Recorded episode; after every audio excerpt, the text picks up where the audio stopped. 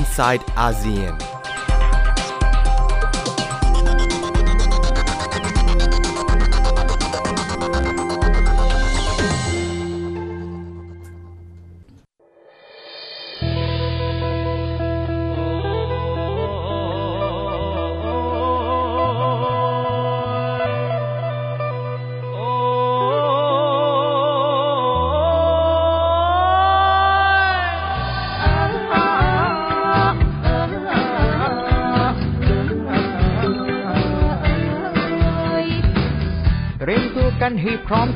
ลี่ยนแปลงอีกครั้ง พร้อมกันแล้วใช่ไหม พร้อมกันแล้วหรือยัง เปลี่ยนแปลงประเทศไทยด้วยมือของเรา ถึงเวลาใช้สิทธิ์ที่เราเป็นคนไทย ถึงเวลาใช้เสียงผลักดันให้ก้าวไกล เลือกคนดีเป็นตัวแทน พัฒนาประเทศไทย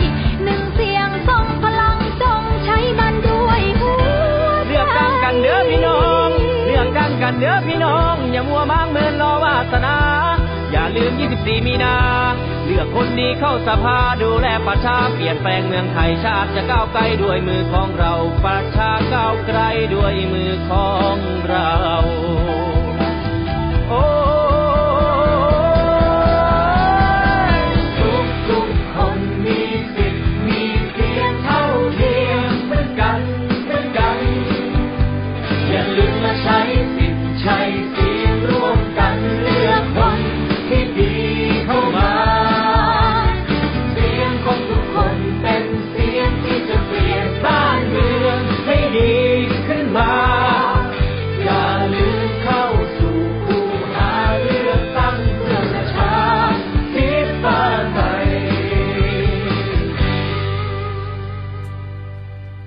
สวัสดีค่ะ ขอต้อนรับคุณผู้ฟังเข้าสู่รายการ i n s i ซต์อาเซียน ดิฉันชลันทรโยธาสมุทร วันนี้ทำหน้าที่ดำเนินรายการแทนคุณนัฐถาโกมลวาทิน ในวันพฤหัสบดีที่ 21 มีนาคมนี้นะคะ การเลือกตั้งของประเทศไทยก็เรียกได้ว่าเดินมาในช่วงโค้งสุดท้ายของสุดท้าย วันอาทิตย์นี้แล้วนะคะ ที่คนไทยก็จะได้ไปลงคะแนนเลือกตั้งทั่วไป การติดตามข่าวเลือกตั้งของประเทศไทยเนี่ยก็ไม่เฉพาะสื่อประเทศไทย สื่อต่างประเทศหลายสำนักก็ติดตามการเลือกตั้งของไทยอย่างใกล้ชิดพร้อมส่งผู้สื่อข่าว เข้ามาเตรียมติดตามการเลือกตั้งของไทยที่จะเกิดขึ้นในวันอาทิตย์นี้นะคะ ดิฉันก็ได้ไปติดตามการรายงานมุมมองของสื่อต่างประเทศต่อการเลือกตั้งไทย ก็พบประเด็นที่น่าสนใจนะคะ อย่างสำนักข่าว AFP ก็บภาพของพลเอกประยุทธ์จันทร์โอชานายกรัฐมนตรีของไทย ในขณะที่ร่วมเต้นร่วมจิบชาในสวนสาธารณะก่อนหน้าการเลือกตั้ง ทาง AFP ระบุว่าเป็นการเปลี่ยนภาพลักษณ์จากนายกรัฐมนตรีหัวหน้าคอสช ที่เคร่งขรึมเด็ดขาด จะมีอารมณ์ร้อนเป็นบางเวลากลายมาเป็นภาพผู้ชายใจดีเข้าถึงง่าย ภายใต้ฉายานายกลุงตู่หรือว่าที่สื่อต่างประเทศหลาย ๆ สื่อเรียกกันว่าอังเคิลตู่ก็เป็นที่น่าสนใจของสื่อต่างชาติหลายสำนักนะคะ นิตยสารไทม์เองก็เขียนถึงการร้องเพลงรักอ้อนประชาชนที่ร่วมฟังประสัยแถลงผลงานรัฐบาล เมื่อสัปดาห์ที่แล้ว พร้อมอ้างคำสัมภาษณ์ของนักวิเคราะห์ว่ากฎหมายการเลือกตั้งครั้งนี้ เอื้อประโยชน์ให้นายกประยุทธ์ แล้วก็กีดกันพักที่ไม่ได้เป็นพันธมิตรกับรัฐบาล สื่อสองสำนักทั้ง BBC แล้วก็ The Economist เนี่ยประเมินผลหลังการเลือกตั้งไปในทางเดียวกัน บทความใน The Economist ไม่ได้ระบุชื่อผู้เขียนนะคะ แต่มองว่าการเลือกตั้งครั้งนี้อาจจะเป็นเพียงการเล่นตลก เพราะว่ามองว่าไม่ใช่เครื่องมือที่จะนำประเทศไทยกลับไปสู่ระบอบประชาธิปไตย แต่ว่าเป็นเพียงหนทางเพื่อสืบทอดอำนาจ บทความของ The Economist ก็ยังระบุว่าผลการเลือกตั้งครั้งนี้ จะเป็นเพียงการเรียนแบบสิ่งที่เรียกว่าประชาธิปไตยเพราะว่าปัจจัยที่เห็นชัดว่าเอื้อประโยชน์ต่อการเดินหน้าของรัฐบาลคอสช คือรัฐธรรมนูญใหม่ แผนยุทธศาสตร์ แผนยุทธศาสตร์ชาติ 20 ปี แล้วก็ความไม่เปลี่ยนกลางในการทำงานของกกต ขณะที่บทความวิเคราะห์การเลือกตั้งไทยโดยโจนาธานเฮดผู้สื่อข่าวประจำภูมิภาคเอเชียตะวันออกเฉียงใต้ของ BBC กล่าวว่าการเลือกตั้งครั้งนี้ เป็นไปเพื่อสร้างประชาธิปไตยแบบผสม BBC มองการเลือกตั้งนายกรัฐมนตรีท่ามกลางสว250 เสียงที่ได้รับการแต่งตั้ง ว่าในครั้งนี้หากพลเอกประยุทธ์จันโอชาต้องการดำรงตำแหน่งต่อ ก็ต้องการเสียงอีก 126 เสียงจากสสนะคะ นั่นเขาก็ตีความว่านั่นหมายถึงว่าพลังประชารัฐเนี่ยต้องได้มากกว่า 80 ที่นั่ง เพื่อเป็นพักร่วมรัฐบาล แต่หากได้น้อยกว่านี้โจนาธานเฮดระบุว่าประเทศไทยอาจหนีไม่พ้นความวุ่นวายทางการเมือง สำหรับ The Straits Times ตั้งคำถามที่น่าสนใจว่า หากประเทศไทยต้องการเปลี่ยนขั้วอำนาจทางการเมืองจากรัฐบาลทหารคำตอบอาจอยู่ที่พักประชาธิปัตย์เพราะว่าเป็นไปไม่ได้ที่ว่าพักใดพักหนึ่งเนี่ยจะชนะคะแนนถึง 376 ที่นั่ง The State Time อ้างอิงคำสัมภาษณ์ของนายอภิสิทธิ์เวชชาชีวะ หัวหน้าพักประประชาธิปัตย์ที่เสนอตัวเป็นทางเลือกเพื่อนำประเทศออกจากปัญหาสำหรับนิเคอิ อาเซียนรีวิวได้จับตาแคนดิเดตนายก 5 คนนะคะ คือคุณสุดารัตน์เกยุราพันธ์ นายธนาธรจึงรุ่งเรืองกิจ นายอภิสิทธิ์เวชชาชีวะ พลเอกประยุทธ์จันโอชา แล้วก็อนุทินชาญวิรกุล ระบุว่า 5 คนนี้เป็นตัวแปรสำคัญ เพราะว่าการเลือกตั้งครั้งนี้เขามองว่าไม่มีพักใดที่จะได้เสียงข้างมากแบบถล่มทลายอย่างที่ผ่านมา ผลการเลือกตั้งจึงขึ้นอยู่กับการเจราจาต่อรองของทั้ง 5 พัก ด้านสำนักข่าวทางเศรษฐกิจอย่าง Bloomberg แล้วก็ Financial Times ก็ติดตามการเลือกตั้งของไทย พร้อมระบุว่ามีความกังวลว่าการเลือกตั้งครั้งนี้ อาจทำให้วงจรความไม่มั่นคงของประเทศกลับมาอีกครั้ง ซึ่งก็จะส่งผลกระทบต่อเศรษฐกิจที่อาจชะลอตัว แล้วก็เติบโตช้ากว่าประเทศเพื่อนบ้าน แต่หลายสื่อต่างประเทศก็ระบุตรงกันนะคะ ว่าการเลือกตั้ง ผลจะยังไม่ชัดเจนจนกว่าจะเดือนพฤษภาคม สำหรับข่าวการเลือกตั้งช่วงอาทิตย์ที่ผ่านมา คงหนีไม่พ้นข่าวที่หัวหน้าพักอนาคตใหม่ คุณธนาธรจึงรุ่งเรืองกิจลงนามนำทรัพย์สินส่วนตัวทั้งหมดเข้าบลายทรัสต์โอนทรัพย์สินให้บุคคลที่ 3 เป็นผู้ดูแล คืนทรัพย์แล้วก็จะมีการคืนทรัพย์สินหลังพ้นตำแหน่งทางการเมืองไปแล้ว 3 ปี เกิดเป็นคำถามว่าการเคลื่อนไหวครั้งนี้ เป็นการสร้างมาตรฐานการเมืองใหม่ หรือว่าใช้เพื่อเป็นกระแส ติดตามกับรายงานค่ะ นายศรีสุวรรณจันยา เลขาธิการสมาคมองค์การพิทักษ์รัฐธรรมนูญไทย ยื่นหนังสือถึงกกต ให้ตรวจสอบนายธนาธรจึงรุ่งเรืองกิจ หัวหน้าพักอนาคตใหม่ อ้างอิงบลายทัส เพื่อสร้างคะแนนนิยมอาจเข้าข่ายผิดกฎหมายเลือกตั้ง 18 มีนาคมที่ผ่านมานายธนาธรลงนามบันทึกข้อตกลงให้โอนทรัพย์สินส่วนตัวมูลค่าประมาณ 5,000 ล้านบาท ส่วนใหญ่เป็นหุ้นและที่ดินให้บริษัทจัดการกองทุน และมีบุคคลที่ 3 เข้ามาดูแล ซึ่งการโอนทั้งหมดจะเสร็จปลายเดือนพฤษภาคมนี้ มีข้อกำหนดว่าจะลงทุนในหุ้นต่างประเทศอย่างเดียว และได้สินทรัพย์กลับคืนมาภายหลังหมดตำแหน่งทางการเมืองไปแล้ว 3 ปี Blind Trust เป็นวิธีการที่ใช้แพร่หลายเพื่อแสดงความโปร่งใสป้องกันผลประโยชน์ทับซ้อนโดยเฉพาะในการเมืองต่างประเทศ มีเงื่อนไขคือเจ้าของทรัพย์สิน ไม่มีอำนาจสั่งการผู้จัดการกองทุนที่มาดูแลทรัพย์สิน และไม่สามารถรู้ข้อมูลทรัพย์สินระหว่างที่ดำรงตำแหน่ง ผู้จัดการกองทุนมีสิทธิ์ซื้อขายหุ้น พันธบัตรอสังหาริมทรัพย์ได้อย่างอิสระ สหรัฐอเมริกามีกฎหมายว่าด้วยจริยธรรมของเจ้าหน้าที่รัฐ หรือ Ethics in Government Act of 1978กำหนดให้เจ้าหน้าที่ของรัฐต้องเปิดเผยทรัพย์สินทางการเงิน หรือใช้การโอนทรัพย์สินเข้าระบบ blind trust ที่ผ่านการตรวจสอบตามข้อกำหนด ที่ผ่านมาประธานาธิบดีสหรัฐหลายคนเลือกใช้ blind trust ในการบริหารจัดการทรัพย์สินในช่วงดำรงตำแหน่ง เช่น ประธานาธิบดีบิลคลินตันประธานาธิบดีจอร์จ W. บุชโดนัลด์ทรัมป์ประธานาธิบดีที่เรียกได้ว่าร่ำรวยที่สุด มีทรัพย์สินทั้งทรัมป์ทาวเวอร์ รีสอร์ทมาร์อาลาโก และการลงทุนทั่วโลกกว่า 500 บริษัท แต่ทรัมป์ไม่ได้ใช้แนวทางการโอนทรัพย์สินเข้าบรายทัส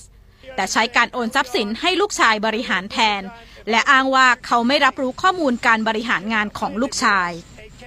การใช้บลายทรัสถูกตั้งคำถามว่าเป็นไปเพื่อปิดบังทรัพย์สิน และอาจจะไม่ใช่แนวทางแก้ปัญหาผลประโยชน์ทับซ้อนกรณีของคุณธนาธรเนี่ยถ้าจะว่าไปแล้วเนี่ยมันแตกต่างจากนักการเมืองอื่นๆในก่อนหน้าที่ทำที่ที่ใช้โครงสร้างกองทุนนะฮะาเหตุที่แตกต่างก็คืออย่างนี้ว่า ถ้าหากว่าเป็นนักการเมืองทั่วไป ซึ่งมีสตุ้งสตางค์กันนะฮะแล้วเป็นเงินจำนวนใหญ่ แล้วในระหว่างที่ดำรงตำแหน่งเนี่ยก็จำเป็นจะต้องเอาไปลงทุนหาผลประโยชน์อะไรต่าง ๆ เนี่ยนะฮะในแง่นี้เนี่ยการตั้งไอ้กองทุนเนี่ยแยกออกมาเนี่ยต่างหากอย่างนี้เนี่ยก็ถือว่าเป็นการบริหารจัดการที่ดี แต่เป็นการลงทุนส่วนใหญ่เนี่ยในกิจการของครอบครัวหรือกิจการของตนเอง ลักษณะอย่างนี้นะครับนะฮะ ไอ้โครงสร้างที่บอกว่าแยกออกไปแล้วไปใส่กองทุนเนี่ย ในความเห็นผมนะมันไม่ได้แก้ปัญหาผลประโยชน์ทับซ้อนฮะบทความเรื่องรู้จัก Blind Trust ของไทยพับลิก้าระบุว่ารัฐฟลอริดา สหรัฐอเมริกากำลังเดินหน้า ห้ามไม่ให้ใช้ Blind Trust เพราะพบว่าถูกนำไปใช้ เพื่อหลีกเลี่ยงการแสดงทรัพย์สิน ผู้เชี่ยวชาญมองว่าการนำเสนอแนวคิด Blind Trust เป็นเรื่องที่ดี แต่ไทยยังไม่มีกฎหมายเรื่องนี้ ตั้งแต่รัฐบาลนายชวนหลีกภัยถึงรัฐบาลพลเอกประยุทธ์จันโอชา มีอดีตรัฐมนตรีอย่างน้อย 15 คนที่ใช้รูปแบบบริหารกองทุนที่ใกล้เคียง Blind Trust ผู้เชี่ยวชาญมองว่าไทยมีกฎหมายที่เกี่ยวข้องต่อการแสดงบัญชีทรัพย์สินและหนี้สินที่ดี แต่มีปัญหาเรื่องการบังคับใช้กฎหมายชลันทรโยธาสมุทรไทย PBS รายงาน ค่ะสำหรับเรื่องนี้ในช่วงอาทิตย์ที่ผ่านมาดิฉันได้พูดคุยกับ คุณพีรพัฒน์ฝอยทองเป็นทนายความแล้วก็ที่ปรึกษาด้านกฎหมายนะคะ ให้ข้อมูลว่าเคสนี้ของคุณธนาธรเนี่ยเป็นการวางวางเกมที่จะแสดงเจตนารมณ์ที่ดีทางการเมือง แต่ก็ระบุว่า blind trust ในไทยไม่มีนะคะ แล้วก็ยังไม่มีกฎหมาย การที่คุณธนาธรทำคือการพยายามเอารูปแบบในต่างประเทศมาประยุกต์เข้าใช้กับกองทุนส่วนบุคคล ที่จะมีการกำหนด กันว่าห้ามไปลงทุนในบริษัทคู่สัญญาของรัฐ หรือห้ามเปิดเผยข้อมูลการลงทุนให้ผู้ลงทุนทราบนะคะ แต่ว่าสิ่งสำคัญที่ทางทนายความย้ำก็คือ ยังไม่มีผลทางกฎหมายนะขณะนี้เพราะไทยยังไม่มีกฎหมายเกี่ยวกับ blind trust นะคะ ก็เป็นน่าสนใจเป็นเรื่องที่น่าสนใจที่ต้องติดตามกันต่อไป อีกมุมหนึ่งของการเลือกตั้งของไทยในครั้งนี้ ก็จะเรียกได้ว่าเป็นครั้งแรกในหลาย ๆ เรื่อง ไม่ว่าจะเป็นจำนวนผู้มีสิทธิ์เลือกตั้งครั้งแรก กลุ่มนักการเมืองหน้าใหม่ที่เรียกได้ว่าเยอะที่สุดสเมื่อเทียบกับการเลือกตั้งครั้งที่ผ่านๆมา ยังน่าจะเป็นการเลือกตั้งที่เรียกได้ว่ามีความหลากหลายทางเพศ แล้วก็ประเด็นความหลากหลายทางเพศถูกพูดถึงมากที่สุด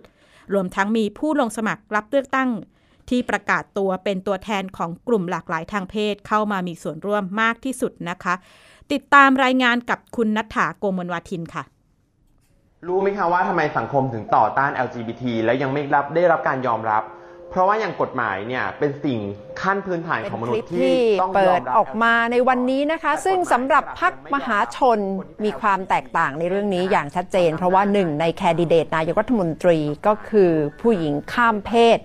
และก็เป็นความสนใจของสื่อต่างชาติเช่นเดียวกันค่ะ นอกจากพักมหาชนทางพักประชาธิปัตย์ก็พยายามที่จะสร้างความโดดเด่น และชัดเจนเรื่องความเข้าใจและการสนับสนุน กลุ่มคนหลากหลายทางเพศหรือ LGBTQI เช่นเดียวกันนะคะมีผู้สมัครสอสอลงพื้นที่ไปนั่งคุยกับกลุ่ม LGBT ค่ะ และเมื่อพูดถึงแคนดิเดตนายกรัฐมนตรีที่เป็น transgender ในไทยก็คือคุณพอลินงามพริ้งจากพรรคมหาชนนะคะ ซึ่งสื่อต่างประเทศมาเกาะติดสถานการณ์ โดยพยายามที่จะพูดถึงประเด็นเรื่องของเพศสภาพ เรื่องของเพศวิถีในสังคมไทยค่ะ มาดูคำว่า LGBTQI ค่ะ ซึ่งช่วงนี้สังคมไทยก็อาจจะคุ้นกันมาก ๆ ขึ้นเรื่อยๆนะคะ L มาจาก lesbian B bisexual G gay transsexual ตัว T นะคะ Q ก็คือ queer และ I intersex ค่ะ queer ก็พยายามที่จะไปให้พ้นจากขั้วตรงข้ามระหว่างความเป็นผู้หญิงและผู้ชาย และในสังคมไทยก็จะใช้คำว่า ยอรอยอยอหญิง รอเรือ ยอหญิง หญิงรักหญิงนะคะ และผู้ชายก็คือชอรอชอหรือกลุ่มชายรักชายค่ะ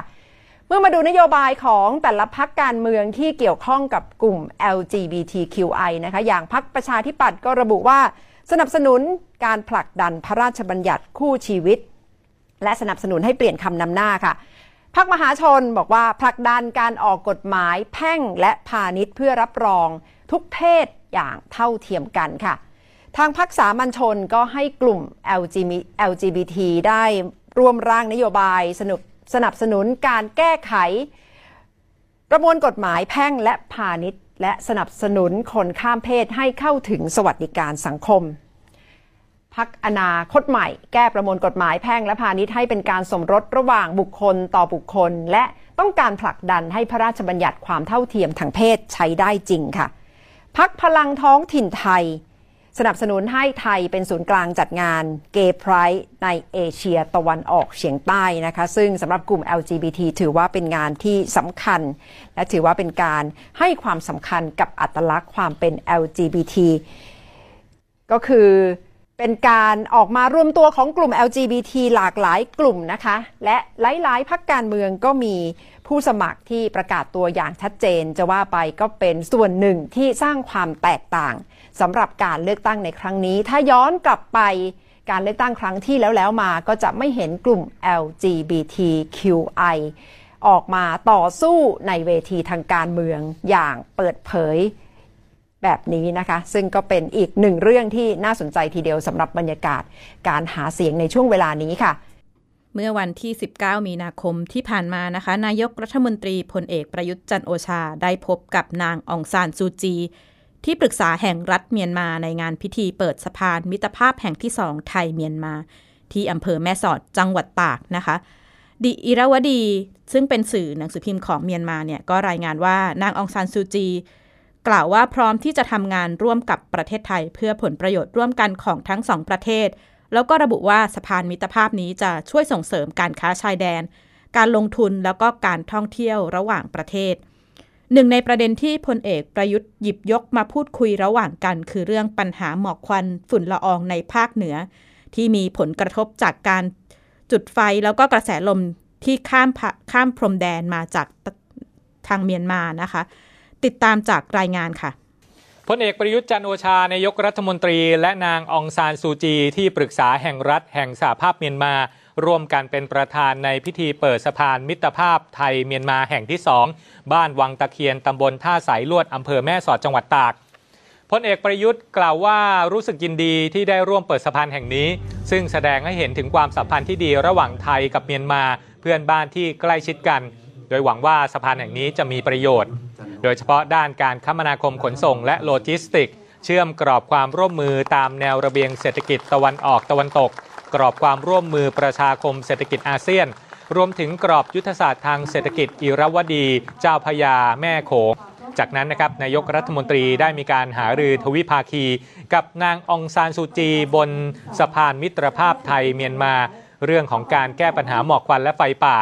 ซึ่งนายกรัฐมนตรีได้ระบุไว้ก่อนการเข้าพบว่า จะมีการประสานความร่วมมือในประเด็นนี้เพื่อลดปัญหาหมอกควันและไฟป่าในพื้นที่ภาคเหนือ ที่กำลังประสบภาวะฝุ่นลองขนาดเล็กเกินค่ามาตรฐาน ขณะที่นายเจริญสงวนสัตว์ผู้ว่าราชการจังหวัดตากได้ให้ข้อมูลเพิ่มเติมว่า การหารือระหว่างนายกกับที่ปรึกษาแห่งรัฐเมียนมาเป็นไปในรูปแบบทวิภาคี ซึ่งในจังหวัดตากก็เป็นป่า 7 ล้านไร่ผ่อนผันล้านไร่นะครับเพื่อให้ประชาชนทำกินกว่าล้านไร่ ที่ผ่านมาก็เกิดไฟป่าขึ้นจากความแห้งแล้ง และการหาของป่าของชาวบ้าน ส่วนปัจจัยภายนอกก็พบว่าลมจากทางใต้และตะวันตกพัดพาฝุ่นมาจากประเทศเพื่อนบ้านทำให้ดัชนีคุณภาพอากาศมีปัญหา ซึ่งก็ได้ขอความร่วมมือกันมาตลอด ทั้งในระดับจังหวัดชุมชน แต่ก็ยังไม่สามารถควบคุมได้ทั้งหมดครับ จากสถานการณ์ในภูมิภาคเอเชียตะวันออกเฉียงใต้นะคะ เราไปดูสถานการณ์ในทั่วโลกอาทิตย์ที่ผ่านมาเรียกได้ว่าเหตุกราดยิง แล้วก็การก่อการร้ายเกิดขึ้นในหลายจุดทั่วโลกนะคะ หนึ่งในนั้นคือเหตุกราดยิงมัสยิดสองแห่งในนครไครสต์เชิร์ชของนิวซีแลนด์ทำให้มีผู้เสียชีวิตถึง 50 คน ล่าสุดผู้นำนิวซีแลนด์ประกาศเตรียมแก้กฎหมายควบคุมอาวุธปืนหลังเกิดเหตุกราดยิง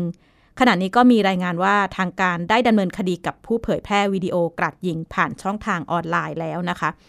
การออกมาตรการการรับมือเพื่อแก้ปัญหาการก่อการร้ายในนิวซีแลนด์ ทำให้บทบาทของจัสินดาอาร์เดน นายกรัฐมนตรีหญิงคนแรกของประเทศ ถูกพูดถึงในวงกว้างในฐานะผู้นำที่มีการรับมือการก่อการร้ายได้เป็นอย่างดี ความเป็นผู้หญิงอาจจะเป็นปัจจัยหนึ่งที่ทำให้การรับมือเป็นไปอย่างละมุนละม่อม ในขณะเดียวกันการตัดสินใจหลาย ๆ อย่าง ก็ยังสะท้อนให้เห็นถึงความมุ่งมั่น แล้วก็ความตรงไปตรงมาของผู้หญิงคนนี้นะคะ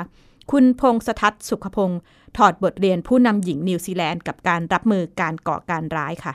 เหตุกราดยิงมัสยิดในนครไครสต์เชิร์ชของนิวซีแลนด์เมื่อวันศุกร์ที่ผ่านมาที่ทำให้มีผู้เสียชีวิตมากถึง50 คน ถือว่าเป็นการก่อการร้ายครั้งรุนแรงที่สุดที่ไม่เคยเกิดขึ้นมาก่อนบนแผ่นดินของนิวซีแลนด์นะครับ ประเด็นที่ถูกพูดถึงเป็นวงกว้างในเวลานี้ นอกเหนือจากเรื่องของคดีแล้ว ก็คือบทบาทของนายกรัฐมนตรีจาซินดาอาร์เดนนะครับผู้นำของนิวซีแลนด์เป็นผู้นำหญิงคนแรกของประเทศด้วยครับที่สามารถรับมือกับสถานการณ์ฉุกเฉินได้เป็นอย่างดี จนได้รับเสียงชื่นชมไปทั่วโลกนะครับ แน่นอนว่าสิ่งที่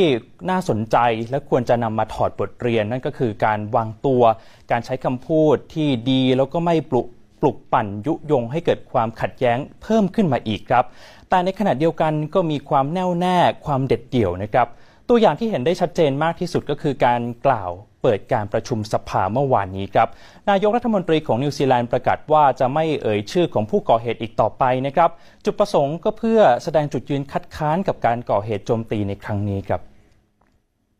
terrorist. He is a criminal. He is an extremist. But he will, when I speak, be nameless. And to others, I implore you speak the names of those who were lost rather than the name of the man who took them. He may have sought notoriety, but we in New Zealand will give him nothing,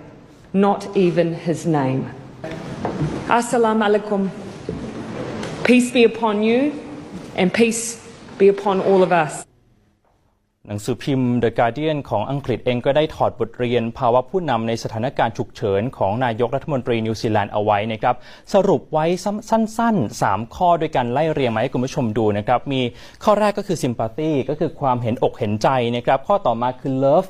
แปลตรงๆ ก็คือความรักครับ และข้อสุดท้ายก็คือ integrity หมายความว่าความซื่อสัตย์การยึดมั่นในคุณธรรมนะครับสองข้อแรกคุณผู้ชมอาจจะเห็นผ่านตาผ่านทางการนำเสนอของสื่อหลาย ๆสำนักไปแล้วนะครับไม่ว่าจะเป็น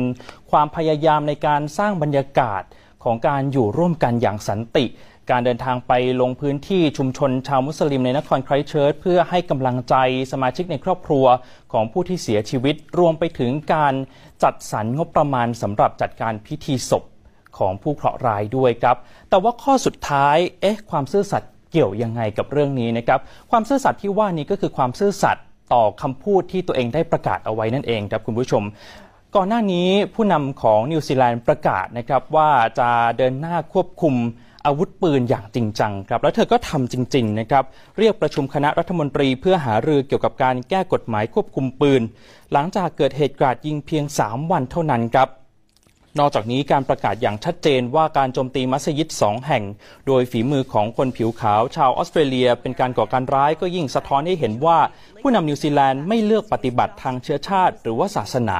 ซึ่งเรื่องนี้ได้ใจชาวมุสลิมอย่างมากทีเดียวครับ วันนี้ผมพูดคุยกับนักวิชาการด้านมุสลิมศึกษาจากจุฬาลงกรณ์มหาวิทยาลัยนะครับ อาจารย์เองก็มองว่าการวางตัวของนายกรัฐมนตรีนิวซีแลนด์ ถือว่าเป็นตัวอย่างที่ดีสำหรับผู้นำหลาย ๆ ประเทศในการรับมือกับการก่อการร้าย โดยที่ไม่ตกเป็นเครื่องมือของผู้ก่อเหตุครับ เป้าหมายของการก่อการร้ายไม่ว่าใครจะเป็นผู้กระทำก็ตามเลยนะฮะมันมีเป้าหมายที่คล้ายกันอยู่สองสามประการนะครับ ประการแรกก็คืออ ผู้ก่อการต้องการที่จะเห็นความแตกแยกความเกลียดชังกันขึ้นในสังคมนะครับ ในขณะเดียวกันเนี่ยผู้ก่อการก็ต้องการที่จะ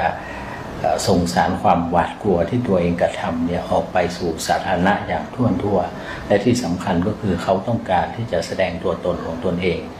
หากพิจารณาในแง่มุมนี้เนี่ยเราจะเห็นได้ว่าผู้นำของนิวซีแลนด์ในการรับมือกับปรากฏการณ์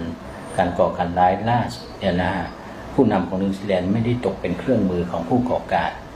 ปัจจัยทั้งหมดนี้แหละครับที่ทำให้เกิดกระแสที่เรียกว่า Jacindamania หรือว่ากระแสคลั่งไคล้นายกรัฐมนตรีนิวซีแลนด์ขึ้นมานะครับไม่ใช่แต่เฉพาะในนิวซีแลนด์เท่านั้น แต่ว่ายังกระจายเป็นวงกว้างไปในหลายในในหลาย ๆ ประเทศทั่วโลกด้วย โดยเฉพาะความมุ่งมั่นในการควบคุมปืนอย่างจริงจังของเธอนะครับแต่พอมีเรื่องกฎหมายควบคุมปืนขึ้นมา ก็อดจะไปเปรียบเทียบกับประธานาธิบดีโดนัลด์ทรัมป์ไม่ได้นะครับเพราะว่ารายนั้นในสหรัฐเองก็เกิดเหตุการณ์แบบนี้ขึ้นอยู่หลายครั้งด้วยกัน แต่ผู้นำก็ยังไม่ได้จัดการอย่างจริงจัง ส่วนหนึ่งอาจจะเป็นเพราะว่าสมาคมไรเฟิลแห่งชาติก็เป็นกลุ่มที่มีอิทธิพลต่อการเมืองด้วยนะครับ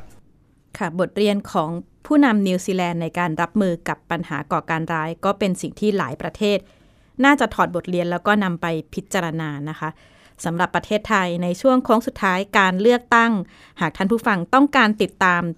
รายงานผลการเลือกตั้งเป็นภาษาอังกฤษนะคะ ทางไทย PBS มีการจัด รายการพิเศษนะคะไทย PBS World Election ซึ่งจะจัดตั้งแต่วันนี้นะคะห้าโมงเย็นถึง6โมงเย็นวันมะรืนนี้วันที่ 22 5โมงเย็นถึง6โมงเย็นเช่นกันนะคะ แล้วก็ในวันเลือกตั้ง เราจะเริ่มรายการกันตั้งแต่วันตั้งแต่เวลา 16 นาฬิกาเป็นต้นไปจนกระทั่งปิดหีบเลือกตั้ง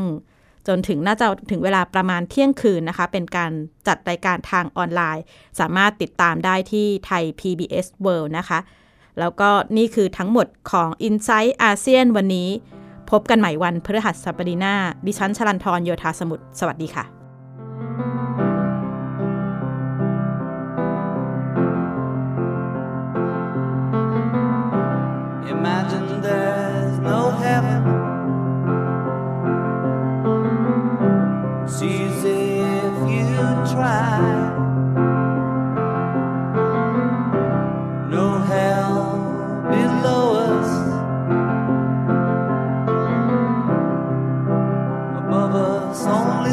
smile.